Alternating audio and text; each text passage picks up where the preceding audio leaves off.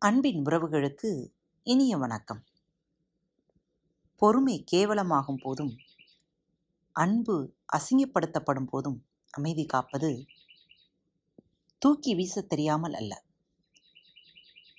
உணரும் போது அவர்களுக்கு வலிக்கக்கூடாது என்பதற்காக. இந்த நாள் இனிய நாளாக அமையட்டும். யார் பெரியவர்?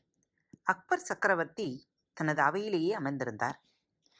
சபையில் அமர்ந்திருந்த அறிஞர்களை நோக்கி அறிஞர் பெருமக்களே நான் பெரியவனா? கடவுள் பெரியவரா? என்ற ஐயம் என் மனதில் எழுந்துள்ளது. இந்த வினாவுக்கு தக்க காரணத்துடன் பதில் சொல்லுங்கள் என்று கேட்டுக்கொண்டார்.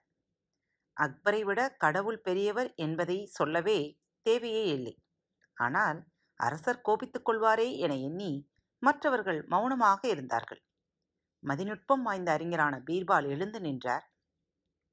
உமது கருத்து என்ன? என அக்பர் கேட்டார். மன்னர் பெருமானே இந்த விஷயத்தில் சந்தேகத்துக்கு என்ன இடம் இருக்கிறது? கடவுளை விட தாங்கள் தானே பெரியவர்? என்று கேட்டார் பீர்பால் அக்பருக்கு வியப்பாகவும் மகிழ்ச்சியாகவும் இருந்தது. மதியூகி பீர்பாலே உமது கூற்றை தக்க காரணத்துடன் விளக்கம் தா என்றார் அக்பர். சக்கரவர்த்தி அவர்களே என்னை தங்களுக்கு பிடிக்கவில்லை என்று வைத்துக் கொள்ளுங்கள். உடனே என்னை நாடு கடத்திவிட தங்களால் முடியும். ஆனால் கடவுளுக்கு என்னை பிடிக்கவில்லை என்றால் என்னை நாடு கடத்த முடியாது என்றார் பீர்பால். எப்படி என வினவினார் அக்பர்? உங்கள் ஆட்சிக்குள் இருக்கும் பகுதிகள் ஓரளவுக்கு தான். அதனால் உங்களுக்கு பிடிக்காதவரை அடுத்த நாட்டுக்கு விரட்டி அடித்து விடலாம். ஆனால் கடவுளுடைய ஆளுகையோ பூமியில் மட்டுமன்றி அண்ட சராசரங்களிலும் பரவியிருக்கிறது. ஆகவே அவர் எவ்வாறு ஒருவனை நாடு கடத்த முடியும்?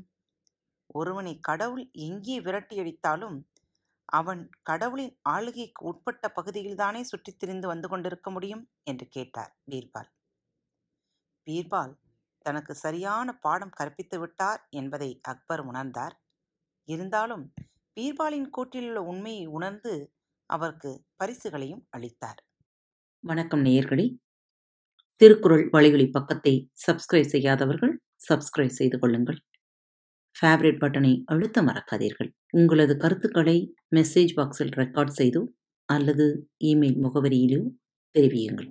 மீண்டும் சந்திப்போம். நன்றி. வணக்கம்.